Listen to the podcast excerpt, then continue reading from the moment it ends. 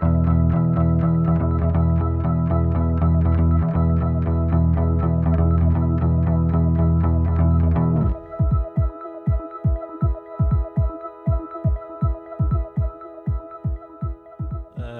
hello, everyone out there, wherever you are, either on a on headphones or on speakers, either on your way somewhere or just staying home. Welcome to Citizen Reporter.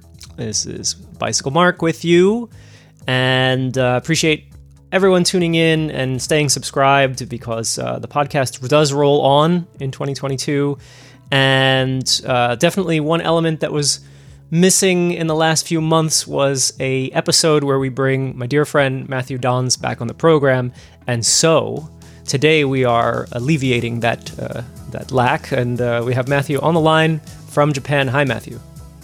Hi, it's great to be back. It has, yeah, it's been a while. Yeah, uh, I almost said that it's been a year, but uh, that may not be the case. But I don't know because No, so much has happened. Close, Yeah, maybe close. yeah.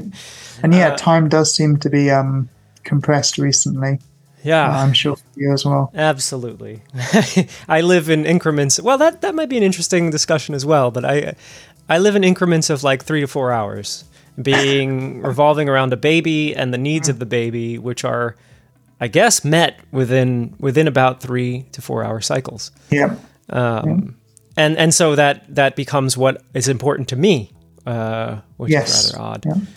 Um, and then occasionally I realize, you know, be it uh, my beard or my hair, if it's usually something involving appearances. I realize, oh, I've been ignoring me.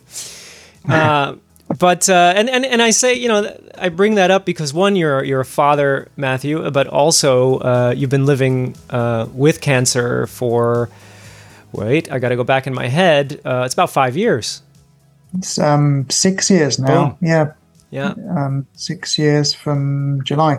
yeah, So it's July, July 2016. I was diagnosed, and um, yeah, found I, I had cancer. A week later, something like that, found out it was terminal. A week after that, found out that I had maybe seven to nine months to live realistically. With, I mean, that's with treatment. Yeah. Um, yeah, but that was six years ago now, which um, seems many lifetimes ago. Yeah. And even within terms like so here I say I didn't check with you on this. I say you're you have had cancer for the last okay 6 years. Is that accurate to say that you still live with cancer? Yeah, yeah. I mean, that's that's a very good point. So, you know, in cancer, we have we talk about the stage of cancer. So, you know, stage one generates in one place. Stage two, it's kind of growing in that place. Stage three, it's breaking out of that place, and stage four, it's typically spread to somewhere distant in the body. Um, so, my cancer was diagnosed at stage four, and the current thinking is that you don't go down a stage. So, if your cancer's successfully treated, it seems. If you were stage three, then you're still stage three. It's not like it um, it reverts back because the evidence and the statistics say that unfortunately, once it's spread, it's spread. Um, but we're just at the point in time when that's starting to change um, with uh, with new treatments and um, better testing, uh, which allow you know better testing kind of feeds back into better treatments because you can learn quicker what's going on. Yeah. So with more accurate testing, you can say if something's working or not, or if you should switch to a different treatment, or if you can maybe relax a bit. Yeah. Um, so uh, so yeah, when you when you've got it, you've got it basically. Uh, with early stage cancers, if you get to the point of no evidence of disease, and you stay that like that for maybe five years, possibly ten years, depending on the cancer time, um, cancer type rather, than, yeah, you may be declared kind of cured. And generally, what is meant by cured is that your chance of getting the cancer recurring is the same chance as someone else getting cancer, right? So if you had breast cancer and the surgeon successfully removed everything and you did the follow up chemotherapy, you do your blood tests every month, your scans every three months, and maybe after five, six, seven years, the doctors say, you know, we think the cancer has gone for good. Um, the chance of coming it coming back is very small, and you're essentially cured. Yeah. Um, that has not happened much, but yeah, that's the that's the idea. Yeah. Hmm. Yeah, I was, I was just thinking about that. How I I don't know, and of course when you were diagnosed, and, and even before that, you've always been someone who um, researches, who likes to know, who values. And I'm not saying other people don't, but you, you value knowing how something works. You're you're a hacker. Sure. Yeah. And um and and in even now in some of the explanations that you give, I'm I'm learning things I didn't totally know. Maybe I'd heard, but wasn't uh, sure. So uh, yeah, even regarding how we talk about cancer, uh, including in a situation like yours now, uh, because yeah, once upon a time they were uh, you know, it's it's stage four, and they're telling you they're giving you estimates on how long you have to live, uh, and uh, and how bad it's going to get, and of course you you live on, and actually, I think you've had a pretty good, uh, especially the last year or so. You've been feeling pretty good. I mean, talk about that a little bit. Yeah. So, you know, six years ago when I was diagnosed, the the like survival, average survival, seven to nine months with treatment. Um, and that's because the cancer had spread into my abdominal membrane. So even though it's colorectal cancer, which is a very, you know, it's often described as being eminently treatable, hmm. um, once it's in the abdominal membrane, it's very difficult to treat because it's spread over this wide area. It's lots of little tumors, so you can't really like remove them with surgery. They're too small to show up on scans. They're flat, so they don't show up on scans very well. Chemotherapy and other drugs um, don't get in properly because the, there's like a blood barrier with the uh, the membrane. So that's why the prognosis was so bad. So you usually talk about the survival in terms of what's the average survival, and then you talk about things like what percentage of people get to live a year? What percentage of people get to live five years in particular? So, with in 2016, colon cancer spread to the abdominal membrane. Fewer than 1% of patients are alive five years later. So, like, so I'm now, you know, I'm in the 0.1 or 0.3% survivors group or something like that, um, which is very nice to still be alive. Mm. Um, and when I had the um, original treatment, that included surgery, removing a chunk of my intestine. I had the colostomy bag, and then um, a year ago, uh, last July, I finally had the reversal surgery, um, often called like the stoma closure surgery. Um, I was yeah, turned down for that by 12 surgeons, found a 13th one who said mm-hmm. yes. Um, it was a risky surgery. There was a high chance of it just being abandoned during the surgery. And that was like part of the agreement of doing the surgery was that I had to kind of accept that likely that I would be woken up and, you know, told the surgery was abandoned. Um, if the surgeon had found kind of extra, you know, cancer around the abdomen, he would have had to give up. If he had found a lot of scarring from the previous two surgeries, he would have had to give up because he'd have had to assume there was cancer hidden behind the scarring. Yeah. Um, so, yeah, that went well. So then I feel like for the past year, I've had a somewhat normal life. I mean, there's, you know, the, the surgeries and the chemo result in like life life changing issues. Um, I have bits of my body missing. Um, I have kind of very deep damage to my body from the chemotherapy, kind of um, like stem, maybe stem cell changes um, hmm. that you, you, don't hear about because patients generally wouldn't live enough to experience them. Hmm. Um, oh. So it's kind of interesting, you know, as as treatments become more effective, um, and patients live longer, we're now getting more familiar with these very, very long term side effects. Um, I drop stuff a lot, which is very scary because chemotherapy damages your peripheral nerves. So there's like the, the long nerves in your arms and legs. Um, and that's a very weird feeling when you're holding something and it like just seems to jump out of your hand. Mm. It's very disconcerting. Yeah. Um, so yeah, it's it's you know it's been an interesting and challenging six years, but the the last year has been very different. Not not having the colostomy bag, having a lot more freedom, feeling a lot more normal, Hmm. being able to exercise properly again for the first time in five years. Yeah. Um, yeah, it's it's interesting. And and you said, uh, I like how you put it. Uh, you know, tw- twelve doctors said no, and you had to go and find the thirteenth. Uh, there's two things I'm wondering. One, how did you know to go find the thirteenth?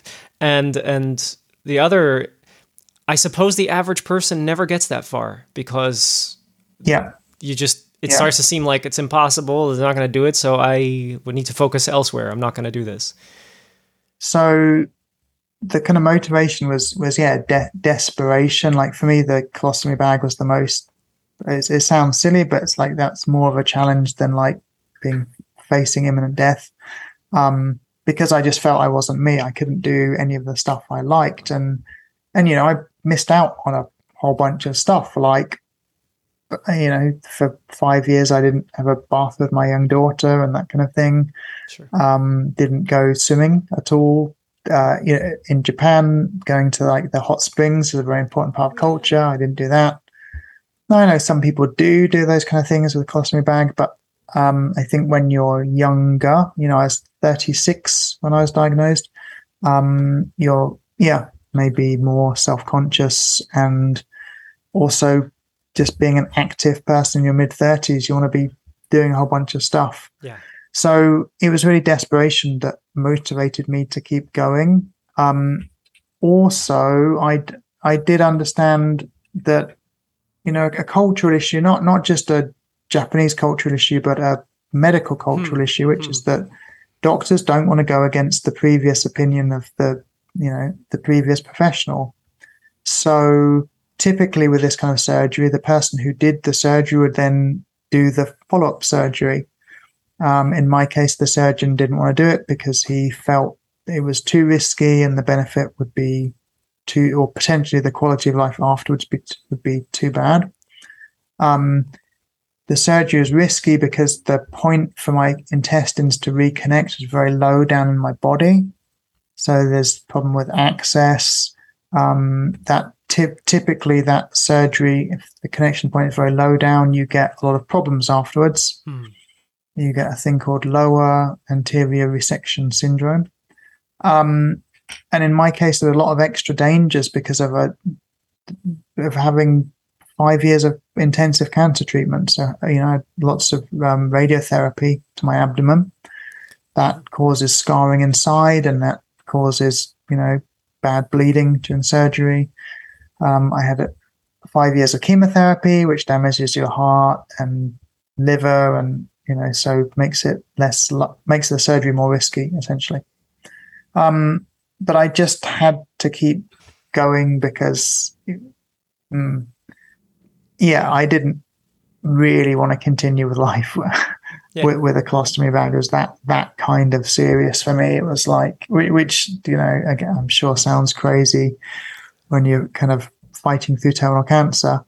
Um, but it's just, yeah, I didn't, I didn't feel I was me. Yeah. So it was it was a very odd life. Yeah. Um, Yeah. And yeah. yeah, quality of life, you know, even when you're sick or when you have uh, an Ill- yeah an illness such as cancer, I I think that's I, I, I, still quite essential. Uh, and and you know, of course, it's not always the priority, perhaps, but I don't know. Anytime you talked about the um, the complexity and the limitations because of a colostomy bag, without ever having had one, but uh, knowing people throughout my life, I thought, Mm. yeah, no, I I understand that, and um, and uh, yeah, I, I I understood your your struggle. I what was puzzling at the time was how, indeed, how you find, uh, for example, a surgeon that's going to do this, uh, hoping that the surgery goes uh, well. Which even I remember the days after, just being concerned, right? Like, uh, yeah, yeah. It was yeah. yeah, exactly. So again, because of my situation and the, the the specific nature of the surgery, it meant that first couple of weeks was very, very, very dangerous. Um, the the high chance of the intestines leaking. So I, yeah, it's it's now a distant memory, although it was only a year ago. But as soon as you said that, I thought, oh yeah, of course, because I had ten days no food after surgery, and the first seven days was no water as well. Yes. So, um, and that was because, yeah, if there had been a leak in the intestines, or in, if you're eating or drinking or whatever, that leaks into the body, you know, p- potentially lethal. Yeah. Um, and yeah, you know, fortunately, I just found this exceptionally good surgeon. Um, he said that my surgery was high risk, but his surgical team is a big university hospital, a teaching hospital in Tokyo. Hmm. His team, their stats for this type of surgery were kind of among the best in Japan. So that their kind of average leakage rate was something like half the national average. Um, yeah, so even though mine was kind of a, a risky, a risky surgery, um, yeah, he felt he could at least attempt it as long as I really knew the risks. And you know, I'd been thinking about the surgery and reading about it for five years. Yeah. Um, I think that was maybe one of the deciding factors was that he he knew that I knew in detail about the surgery, the risks, the you know the the just the potential that it would even make things worse or, or um yeah so uh Yeah. it was a yeah it was a tough time but the memories have just shrunk now i'm kind of now having to like think through it how tough it was Yeah. um Yeah, I probably have to. Uh, hold on a sec. I probably have to send you another link. I thought actually that the with just one-on-one calls they wouldn't limit the time, but I see that they actually will. Um, I might send you another link. I don't want to get snagged by this ten-minute thing. Sure. Uh, we can just use the exact same link actually, and we'll get what we need. Um, so it's still in Facebook, huh? We just click on that. Yeah. so so I, I need to close this meeting first right Probably, yeah, yeah. I'm gonna go click on that link as well. It should okay be right back.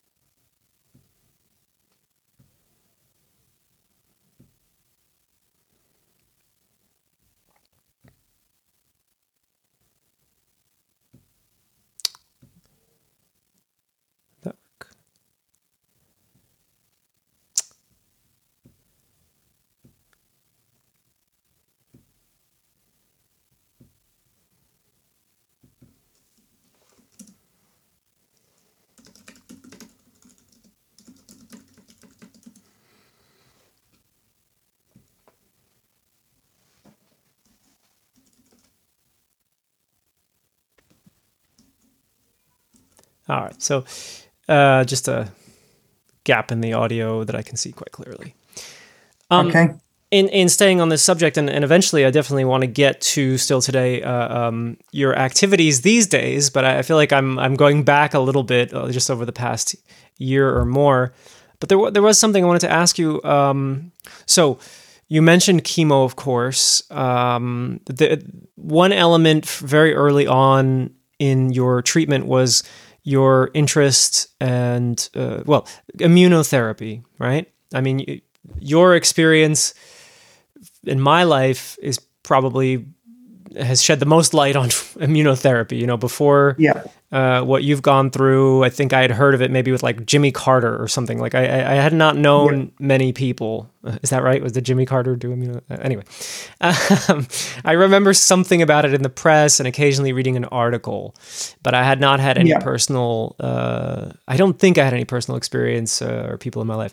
Anyway, so you pursued immunotherapy uh, having having read the, the the the ins and the outs of it um, looking back now on that um, maybe two questions one uh, how did it contribute to your uh, current uh, uh, state your your uh, yeah, you're, you're surviving. As far as you know, is there any is there any way to know, or is this just not something that you know? Is this just a combination of so many things that immunotherapy is just one piece?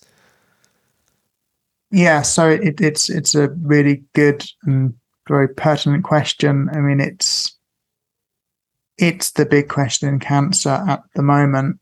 Um, so, what the way cancer survivorship seems to work is that all long term survivors survive not because the treatment's destroying the cancer, but that somehow their immune system was able to deal with the remaining cancer.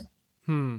So, for example, with, with chemotherapy, when you treat cancer with chemotherapy, it hopefully kills a lot of the cancer cells, but the remaining ones are likely to be chemotherapy resistant for whatever reason. I mean, I, I don't really know about that mechanism, but just for the sake of argument, let's say 10% of the cancer cells just by chance have a thicker cell membrane and the chemotherapy drug can't get in.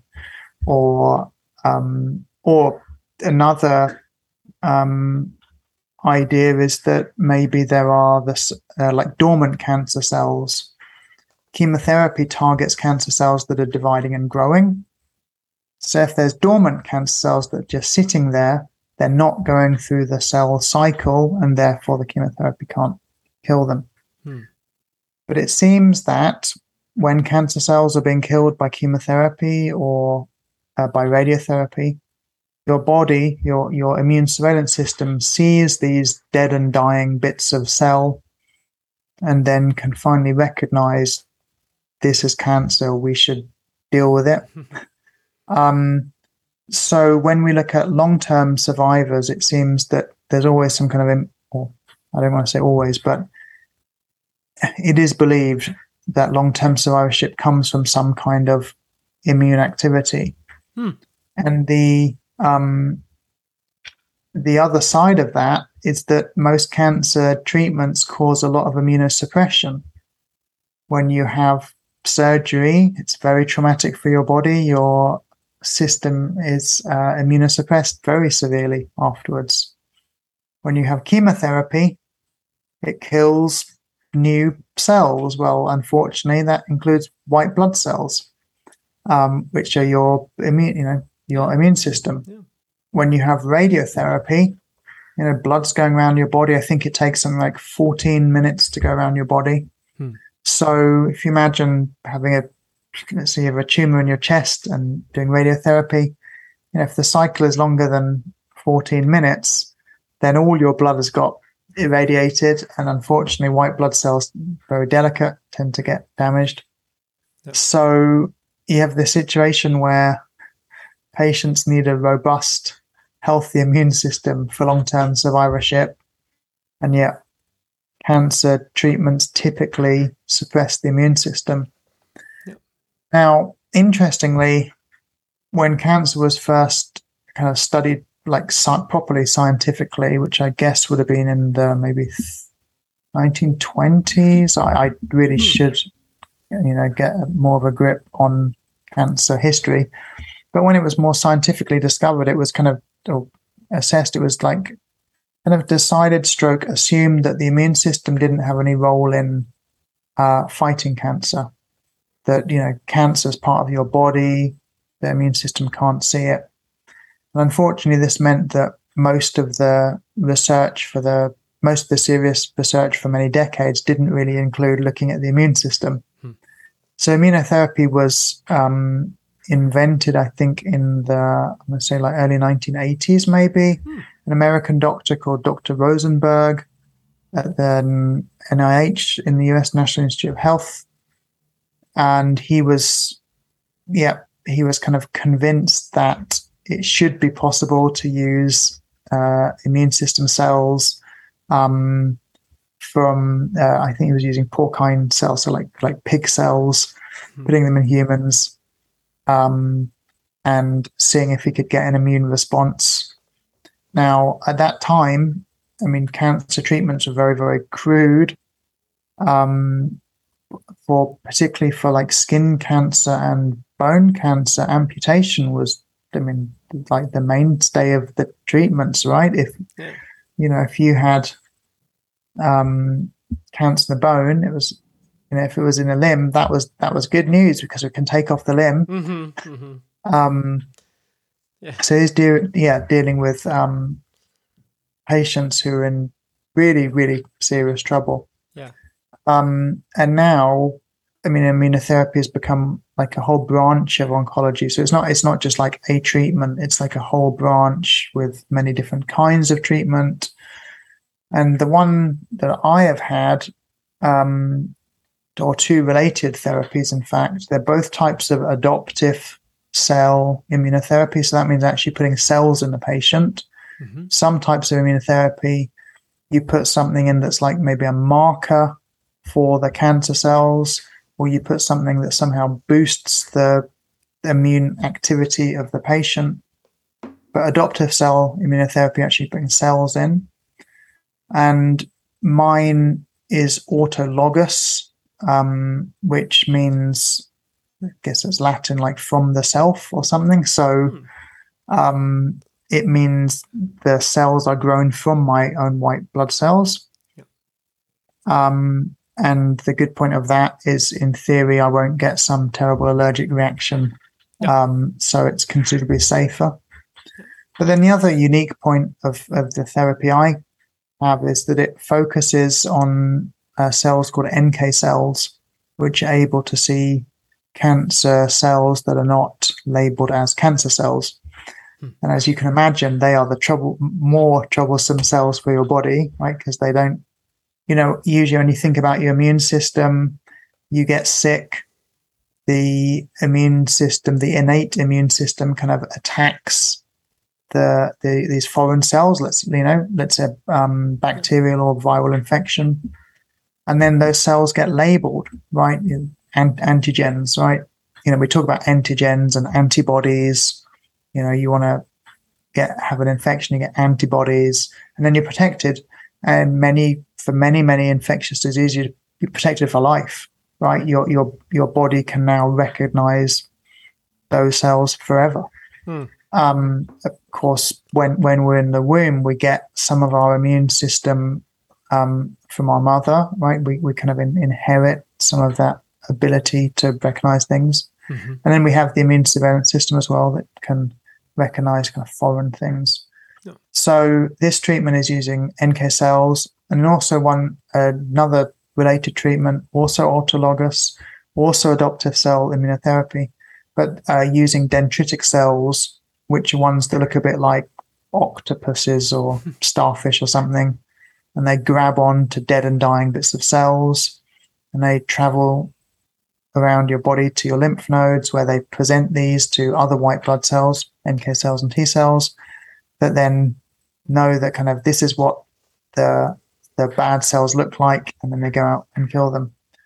So yeah, for me it's it's probably the main factor that's kept me alive in in in two ways. So one is it's done a lot to deal with the cancer in my body, but also at various points, it's allowed me to have other treatments.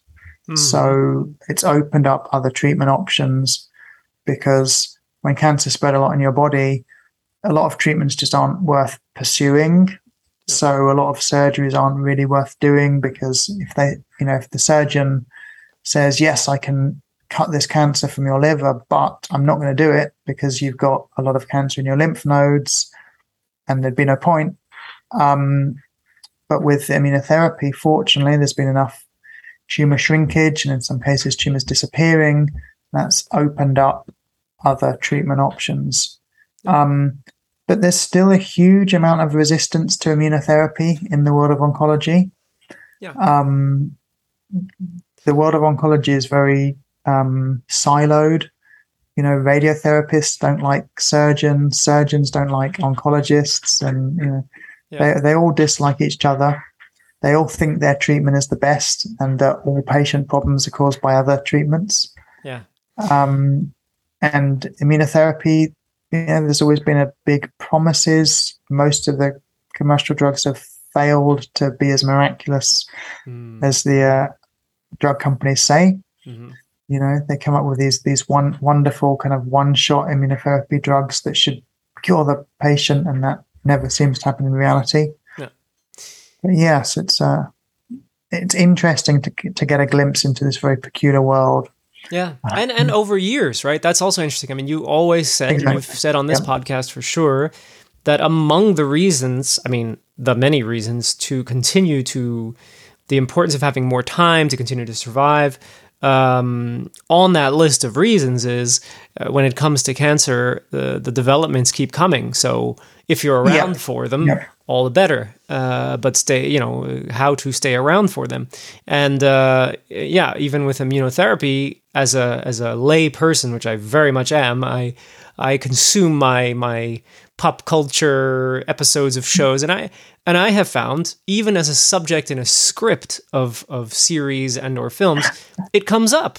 And I Yes. think if you looked at film and from the 80s, 90s, uh, you would never hear the term. Um, and, and maybe a testament to how alternative or simply not known it was. Also, I guess, expensive if you're talking about Hollywood productions, then Americans couldn't get it uh, covered by their insurance. So that would be a thing. Um, so, but it's interesting to me. I, I was just latest example. I think was there's a, a show produced by Amazon about three autistic people living together um, or struggling to live uh, together, and and indeed one of them is uh, in their family touched by cancer, and so of course being uh, autistic uh, or at least this. Uh, uh, what do you call it? This version of someone with au- autism dug really deep into the issue of immunotherapy and Yeah. brought it as an advocate to the oncologist. And the oncologist, this was in Los Angeles, uh, was completely familiar, and they sort of had a not a duel, in fact, but a, a conversation about uh, all the ins and outs at the moment. And I thought, well, you know, we've, we've come a long way, I think, um, to the point that it's, uh, yeah, it's reaching people in their homes who maybe don't have cancer but n- are, know about Yeah. cancer. I mean, the, the way I often think about it is um, like the theory of plate tectonics. Mhm. So, you know, this idea that there used to be just like one giant land mass and it Uh-huh. broke up, and now we have continents and things. And that's a very modern theory. I mean, that's, you know, I've just looked up on Wikipedia, you know, um, early, f- first decades of the 20th century. And it Mhm. was absolutely ridiculed Mhm. because it was obviously such a childish, stupid idea that some guy had looked at a map and said, "Oh, this, you know, these countries over here seem to kind of fit into those countries over there," Never. and everyone, you know, said, "You're an idiot. Don't come and speak at your our conferences. Don't publish your papers in our journals." I mean, it, you know, it was like that. Yeah. Um, and yeah, immunotherapy was very much like that hmm um, that you know these um, pioneers of immunotherapy uh, were getting amazing results, but for a tiny subset of patients, and that means it's you know it's generally not reproducible. It looks kind of not exactly suspicious, but it looks useless. Mm-hmm. It's like, oh, you you know, you did this research project with these hundreds of patients, and you know, ninety nine got no results, and and a handful got some miraculous result. Yeah. Um, so, but of course, now there's this whole move towards personalized medicine, precision medicine. Um, so then, if you can get something that does work for a tiny percentage of people, if you can somehow work out which percentage of people it's going to work for, then it's fantastic because you've got treatments that can give incredible results. Hmm. Um, so yeah, it's uh, but if I mean all throughout the history of science, I guess you know there are theories that now we can't understand why they were so ridiculed. I mean, theory of evolution being an obvious one. Um, you know, I'm sure you you know you've seen the the um, kind of sketches making fun of Darwin, like the classic picture of Darwin as a giant ape. Yeah. Um, Yeah. and resistance. Yeah. the the whole kind of story of evolution is very interesting because I think we often forget that the theory of evolution um, came after the theory of genetics, but Darwin was completely unaware of the theory of genetics because it was, you know, published in a journal. A handful of people have read it. Um, and yeah, he was completely unaware of it. And if if if if you read, you know, his uh, Darwin's work, he had no idea about the mechanism that information could be passed along by generation because he didn't have a idea of genetics. Yeah. Genetics has been discovered by a monk um, looking at, I think, populations of sweet peas or like traits in sweet peas, Oh yeah. the flowers of sweet peas. Huh. Um, uh, was it uh, Men- Mendel? That was the guy's name, Ah. Mendel. Um, and yeah, Darwin unfortunately was completely un- unaware of, of his work. So you can imagine exactly the same sort of things happening now, where you have isolated scientists around the world who don't get invited to speak to the at the conferences because their ideas are too extreme Mhm. um, or yeah, or or other reasons, right? Their, their their papers get rejected for not being scientific enough. And yet, if we could just get that information out to people, Yeah. maybe it would be game changing. I mean, maybe cancer would become part of history very quickly. it's interesting because like it occurs to me we also live in a world where there are we've got everything we've got the uh, potentially very useful ideas that people need if only would be open to listening to you know would make a difference uh, for good.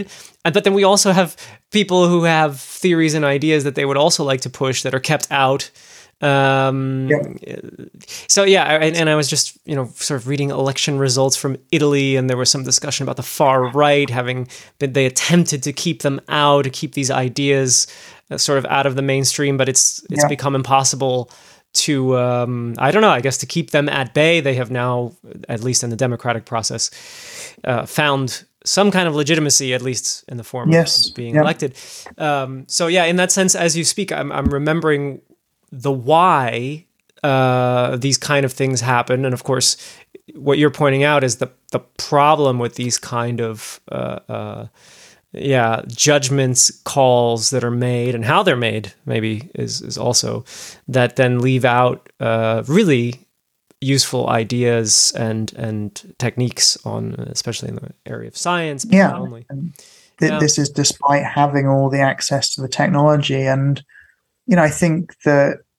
one of the main ideas behind the web was, in fact, the whole Mendel Darwin thing. Hmm. That was that was one of the big ideas. So so you know Tim Berners Lee when he developed the web at CERN, system was called Enquire, and it was he he developed it because it was difficult to share scientific documents between different computers. So you know at the time Mhm, um, mhm. There were the Macintosh, there were PCs, there were Silicon Graphics workstations, uh, there were Next Station. So he, he in fact used the Next, which was the you know the one that Steve Jobs developed in exile from Apple, Mhm. and they're all incompatible. Right? You, it was very difficult to um, connect these computers together. Yeah. Um, you you could you you know you could connect them by um, the well the ARPANET and later the internet. But if I sent you a file, and you know if you were on a Mac and I was on a you know Microsoft Windows, we we couldn't you know we couldn't exchange files, right? Right. Um, a- and Tim Berners Lee, I think he's actually mentioned that he, he was specifically thinking of this situation of um, Darwin being un- unfamiliar with Mendel's work.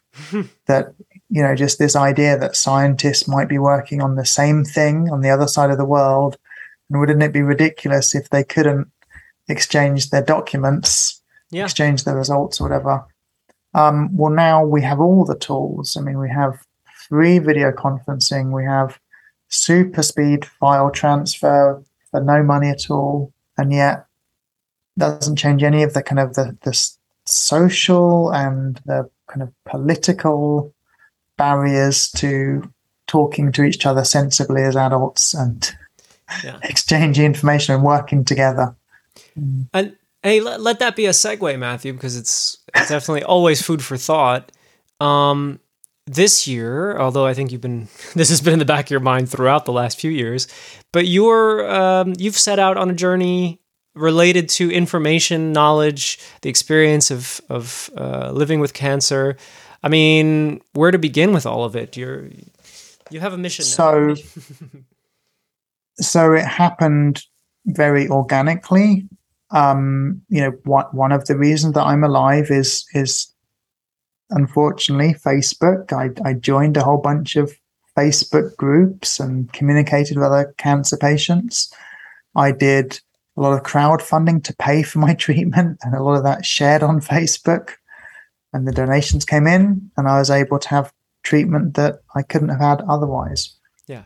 And I kept on living, and people in the various groups were kind of asking why I kept on living. Mm. What were my what were my doctors doing? What are these strange treatments I've been having? Um, yeah. So then it just happened that way. people were people were messaging me, or you know, just I would I would like post about a scan result or, or something or a question I had, and people would start asking about these um, treatments I was having and the results that I was getting, and so that just became unsustainable very very quickly. Having lots of individual people contacting me so I thought it would be better to have something where I could exchange information with groups of people at once. Yeah. Um, so I, you know, like it, like you, like you do, you register a domain, and for reasons that I can't really remember, I thought makecancerhistory.jp. Uh, I, I really wanted a .jp domain. Yeah. Um, life, Japan. life goal. um, they're ridiculously expensive, and most IS well, most name registrars can't register them for you. So uh, uh, I eventually found like Google domains would would register it. Um, yeah. And uh, yep, so so I, re- I registered that, and you know threw up a embarrassingly clumsy WordPress site. and um, started putting some bits of information on just so that you know when people message me on Facebook, I'd say, "Oh, I have this link yeah. to this page, or I've put the information."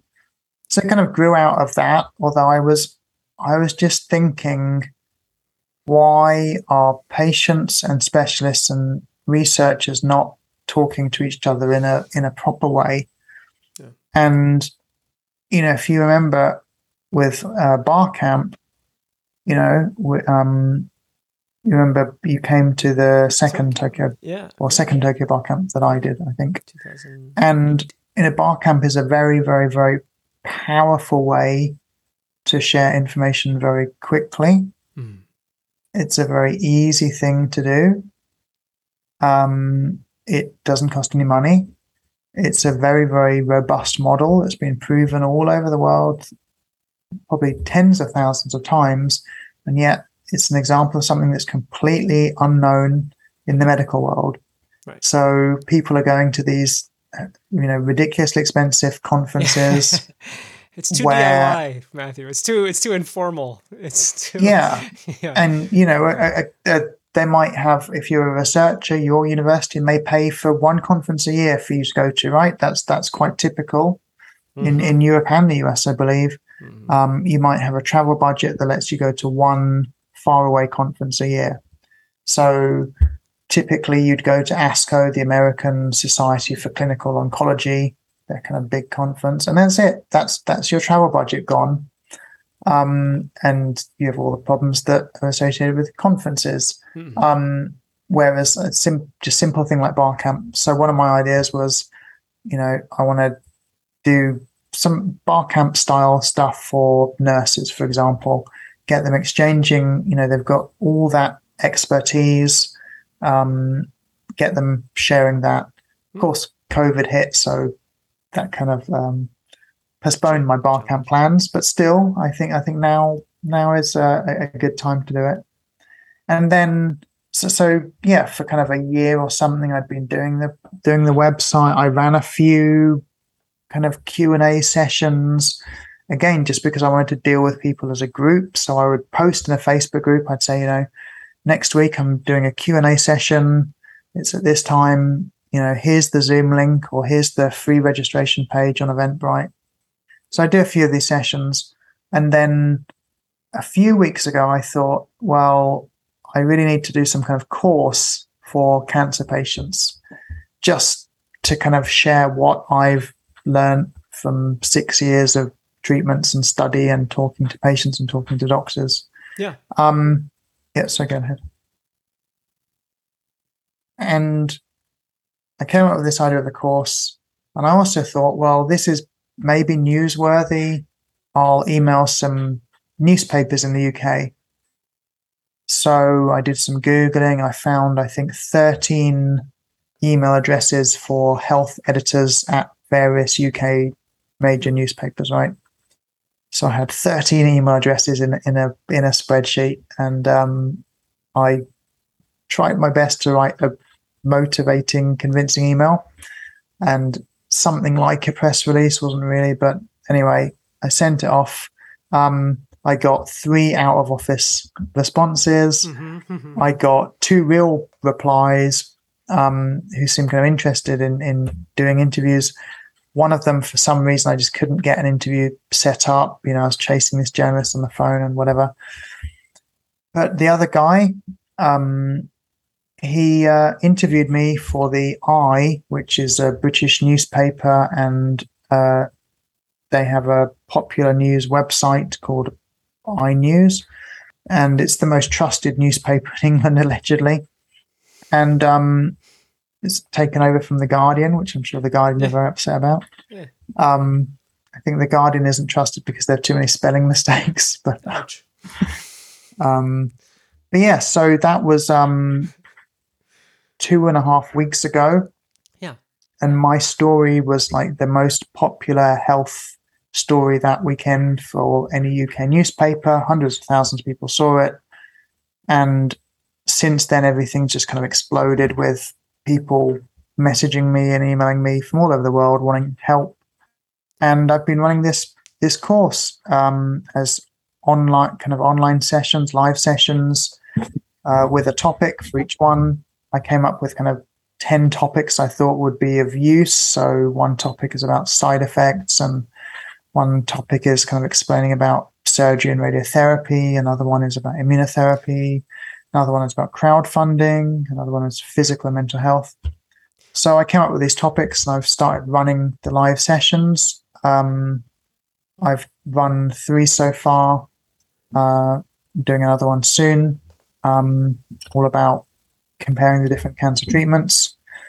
And the way I do them is I introduce the topic. That bit is recorded. I mean, I, it's done live, but I record it Mhm. and I turn, I stop the recording, and then people can ask questions just so that they can talk freely. Yeah.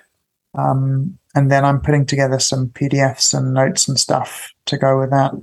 But yeah, so it's all kind of um, kicking off at the moment, which is uh, amazing. really. Yeah, and and participants wise, uh, maybe in terms of percentage, I can imagine a lot of people are uh, themselves cancer patients. But what's the breakdown uh, so far? So, mo- yeah, I, I, I think 80%, 85% registered say they're cancer patients. So, 700 or something people have registered.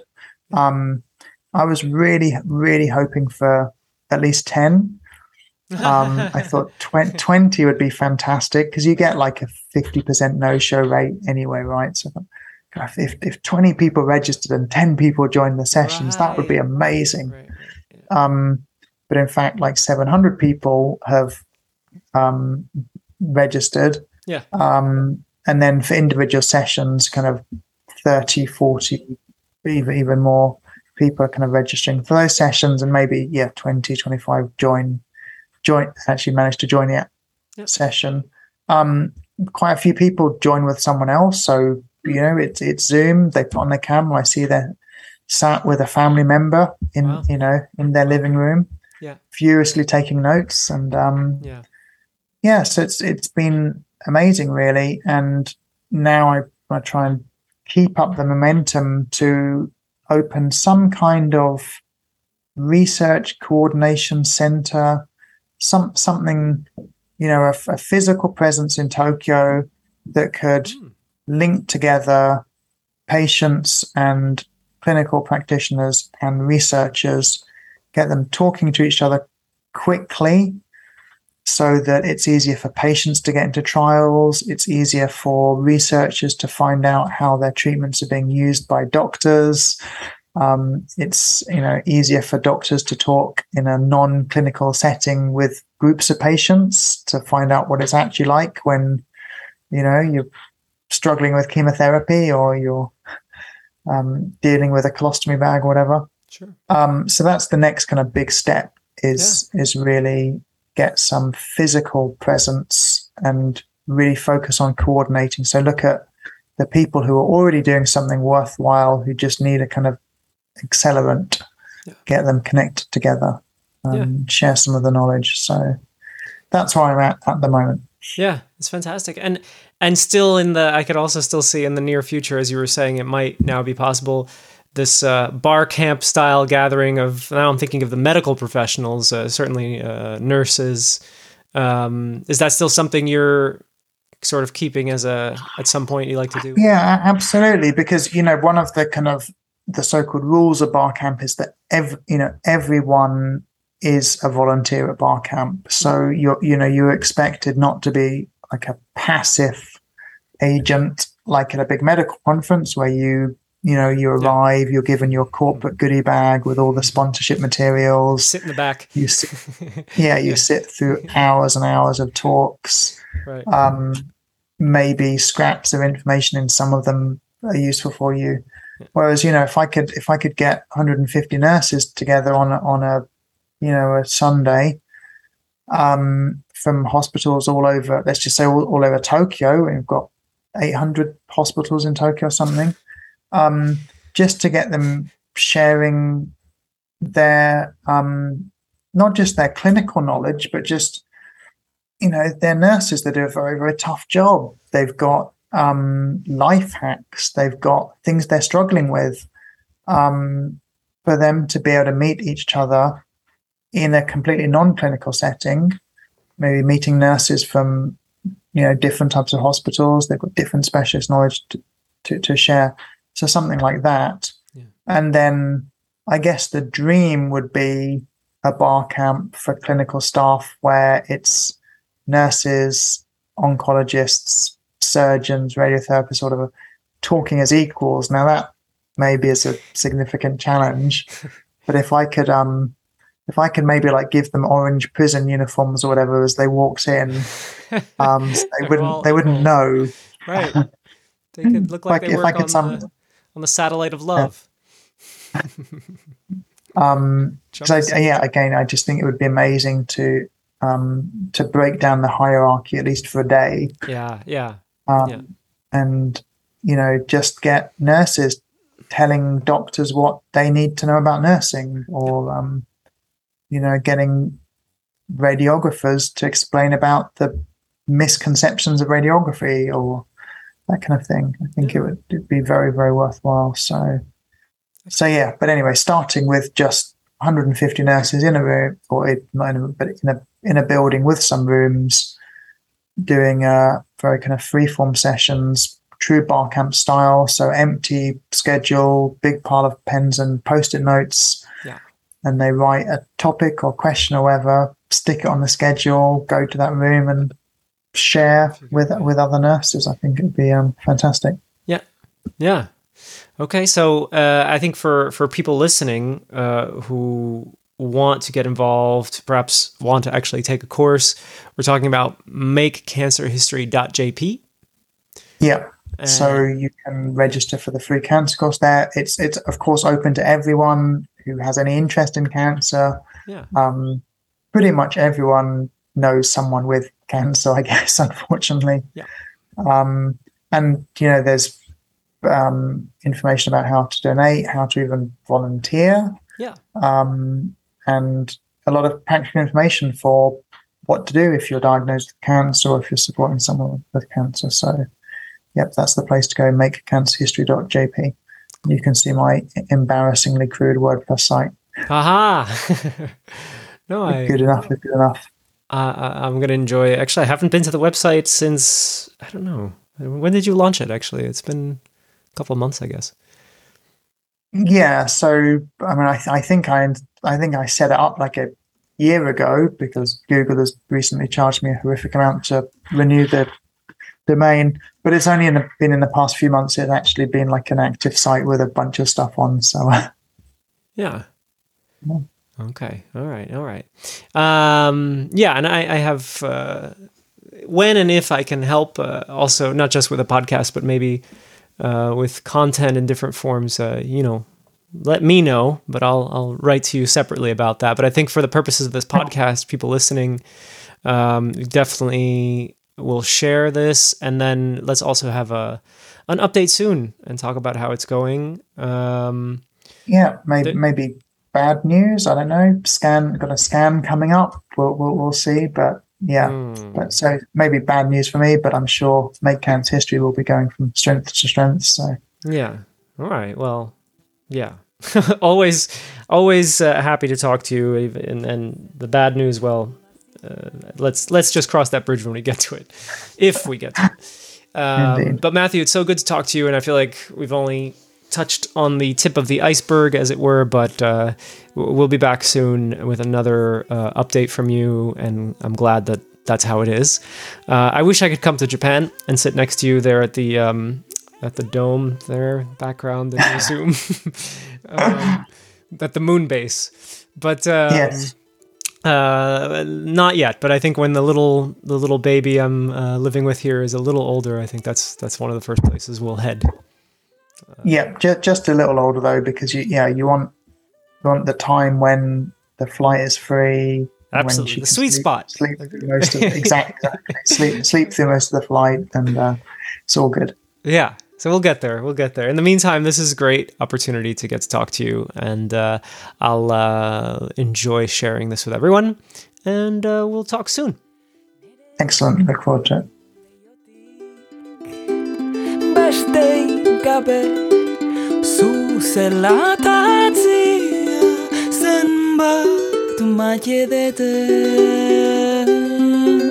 Ez dizut esango, ez aita jolako.